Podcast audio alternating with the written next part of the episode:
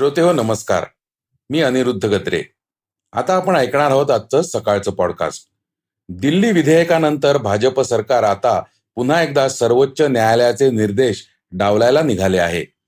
एका नव्या विधेयकाद्वारे त्यांना हे साध्य करायचं आहे.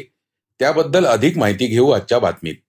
राष्ट्रवादीतील अजित पवार गटाने संसदेत मोदींना साथ दिली तर राज्यात राहुल गांधींचं समर्थन केलं. पाकिस्तानची संसद बरखास्त झाली आहे. वेगवान घडामोडीत ऐकूया भाजपच्या मित्रपक्षाचा अविश्वास ठरावाला पाठिंबा. विवेक अग्निहोत्रींना सेन्सॉर बोर्डावर संताप.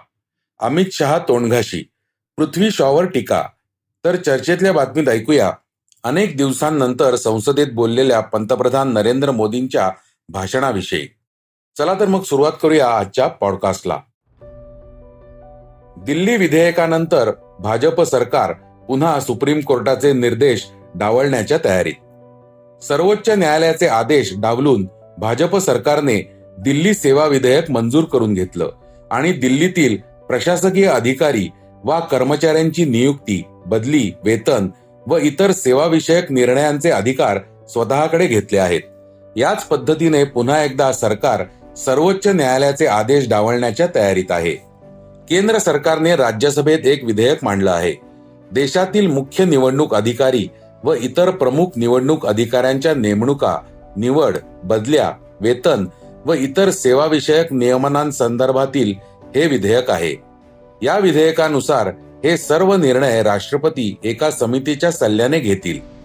पंतप्रधानांच्या नेतृत्वाखालील या समितीमध्ये लोकसभेतील विरोधी पक्षनेते व पंतप्रधानांनी शिफारस केलेले केंद्रीय कॅबिनेट मंत्री असतील. मात्र या समितीतून सरन्यायाधीशांना वगळण्यात आलं आहे. त्यामुळे हे विधेयक मंजूर झाल्यास निवडणूक अधिकाऱ्यांच्या सेवा शर्ती संदर्भातील निर्णयासाठी राष्ट्रपतींना शिफारस करणाऱ्या समितीतून सरन्यायाधीशांना काढून टाकण्यात येईल. सर्वोच्च न्यायालयाने मार्च दोन हजार तेवीसमध्ये दिलेल्या एका निकालानुसार या समितीमध्ये पंतप्रधान विरोधी पक्षनेते यांच्यासह देशाचे सरन्यायाधीश असतील. संसदेकडून या संदर्भात कायदा पारित करेपर्यंत ही व्यवस्था कायम असेल. असंही न्यायालयाने नमूद केलं होतं. आता भाजप सर्वोच्च न्यायालयालाच पुन्हा डावलत असल्याचं कळतंय. त्यामुळे काँग्रेसने या विधेयकावर टीकेची झोड उठवली आहे.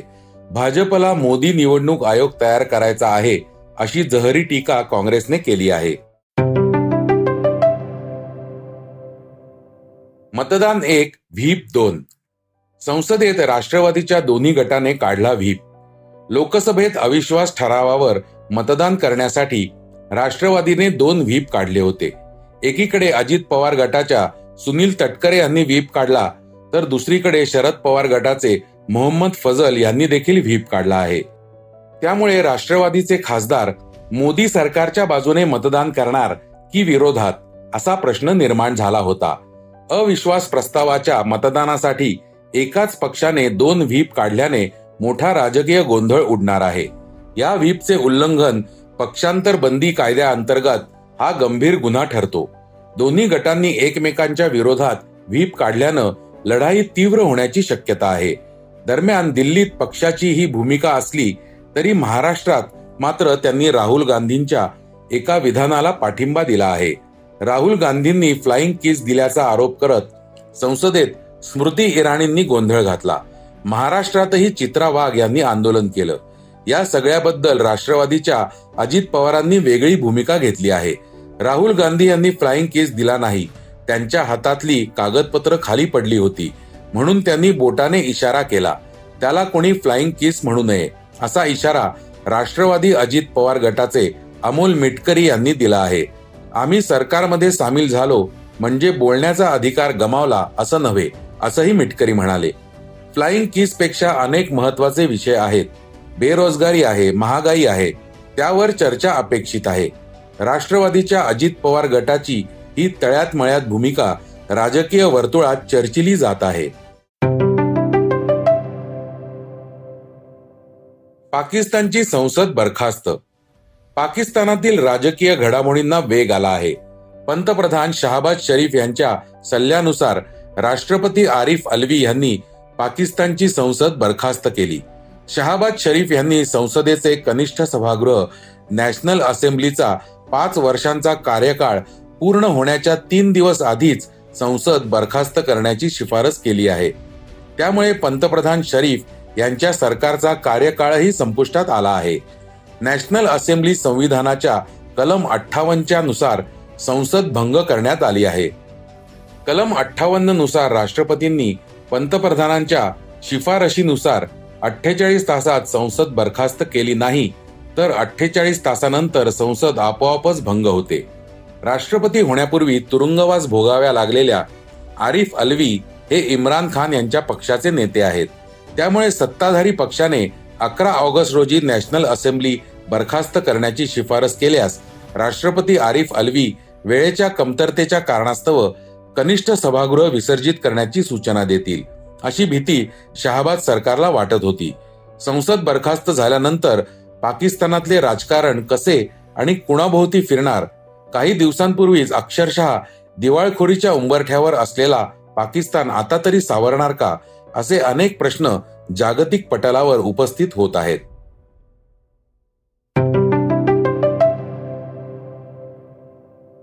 आता ऐकूया वेगवान घडामोडी. भाजपच्या मित्रपक्षाचा अविश्वास ठरावाला पाठिंबा. मणिपूरच्या मुद्द्यावरून संसदेत सुरू असलेल्या रणांगणाचा फटका भाजपला बसतो आहे. आता भाजपचा एक मित्रपक्ष मिझो नॅशनल फ्रंटने आपण अविश्वास ठरावात मोदींच्या विरुद्ध मतदान करणार असल्याचं जाहीर करत विरोधकांनी मांडलेल्या ठरावाला पाठिंबा दिला.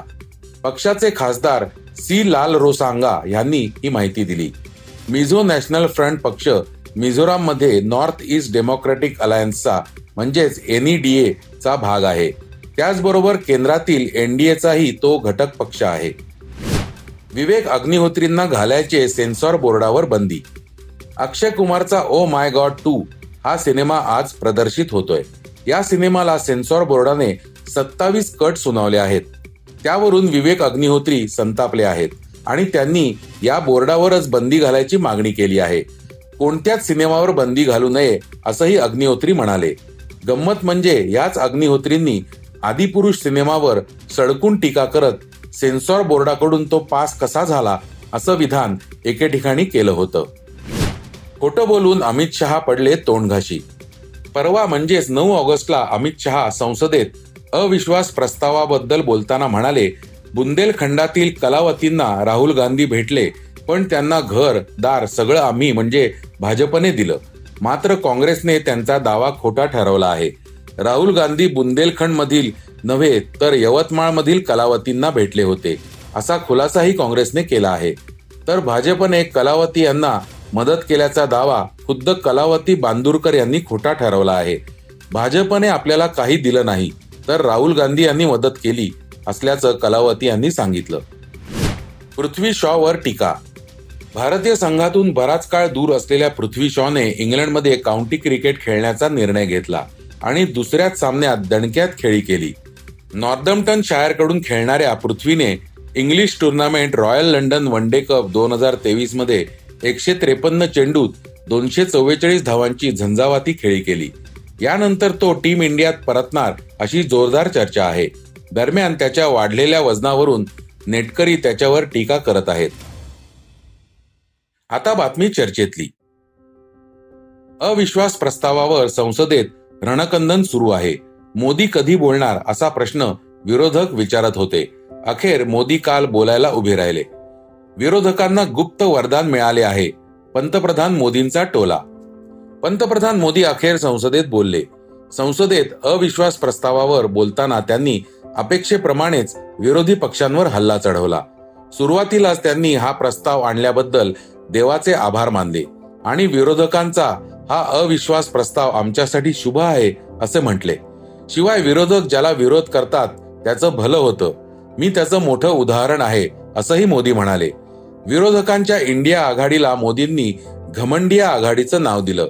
आजच्या परिस्थितीऐवजी मोदींनी काँग्रेसच्या इतिहासाबाबत चर्चा केली. काँग्रेसने चिन्ह विचार आणि तिरंगा चोरला असं ते म्हणाले. त्याचबरोबर विरोधकात सगळ्यांनाच पंतप्रधान व्हायचं आहे. त्यामुळे त्यांची एकी टिकणार नाही असंही मोदी म्हणाले. काँग्रेसने बाबासाहेब आंबेडकरांना पराभूत केल्याचंही मोदींनी सांगितलं. काँग्रेसच्या अहंकारामुळे त्यांची संख्या चारशे वरून चाळीस वर आली असं म्हणत राहुल गांधींवर टोमणे मारले. काँग्रेस कायम राहुलना लॉन्च करत असतं. एकच फेल प्रॉडक्ट किती वेळा लॉन्च करणार? राहुल यांच्या बौद्धिक वयाची लोकांना माहिती आहे. पण त्यांचं मन कसं आहे हेही आता कळलं असं मोदी म्हणाले. राहुल गांधींना गाव माहिती नाही आणि ते भारत जोडो यात्रा करतात. गाडीतून उतरून शेतात फोटोशूट करतात असं मोदी म्हणाले. दरम्यान भाषण सुरू झाल्यावर तासभर होऊनही मोदी मणिपूरबद्दल बोलले नाहीत. त्यामुळे विरोधकांनी सभात्याग केला आणि मणिपूर मणिपूर घोषणा दिल्या. त्यानंतर मोदी म्हणाले देशाच्या भल्यासाठी मणिपूर प्रकरणावर तोडगा काढला आहे. त्यावर कालच अमित शहा यांनी सविस्तर सांगितलं आहे. मणिपूरच्या प्रत्येक बांधवासोबत देश आहे. दोषींना कडक शिक्षा होईलच. अमित शहा यांचं कौतुक मोदींनी केलं. मात्र लगेचच काँग्रेसने इतिहासात या विभागासाठी काहीच केलं नाही याबद्दल बोलायला सुरुवात केली. श्रोते हो, तर हे होतं आजचं सकाळचं पॉडकास्ट आजचं सकाळचं पॉडकास्ट तुम्हाला कसं वाटलं हे आम्हाला सांगायला विसरू नका. युट्यूबवर देखील तुम्ही सकाळचं पॉडकास्ट ऐकू शकता. त्यावरील तुमच्या प्रतिक्रिया सूचना आमच्यापर्यंत जरूर पोहोचवा. आणि सगळ्यात महत्वाचं म्हणजे सकाळचं पॉडकास्ट तुमच्या मित्रांना कुटुंबियांना नक्की शेअर करा. उद्या पुन्हा भेटूयात. धन्यवाद. वाचा बघा आणि आता ऐका आणखी बातम्या. ई सकाळ डॉट कॉम वर. तुम्ही हा पॉडकास्ट ई सकाळच्या वेबसाईट आणि ऍप वर सुद्धा ऐकू शकता. विसरू नका. या पॉडकास्टला आपल्या आवडीच्या पॉडकास्ट ॲपवर सबस्क्राईब किंवा फॉलो करायला.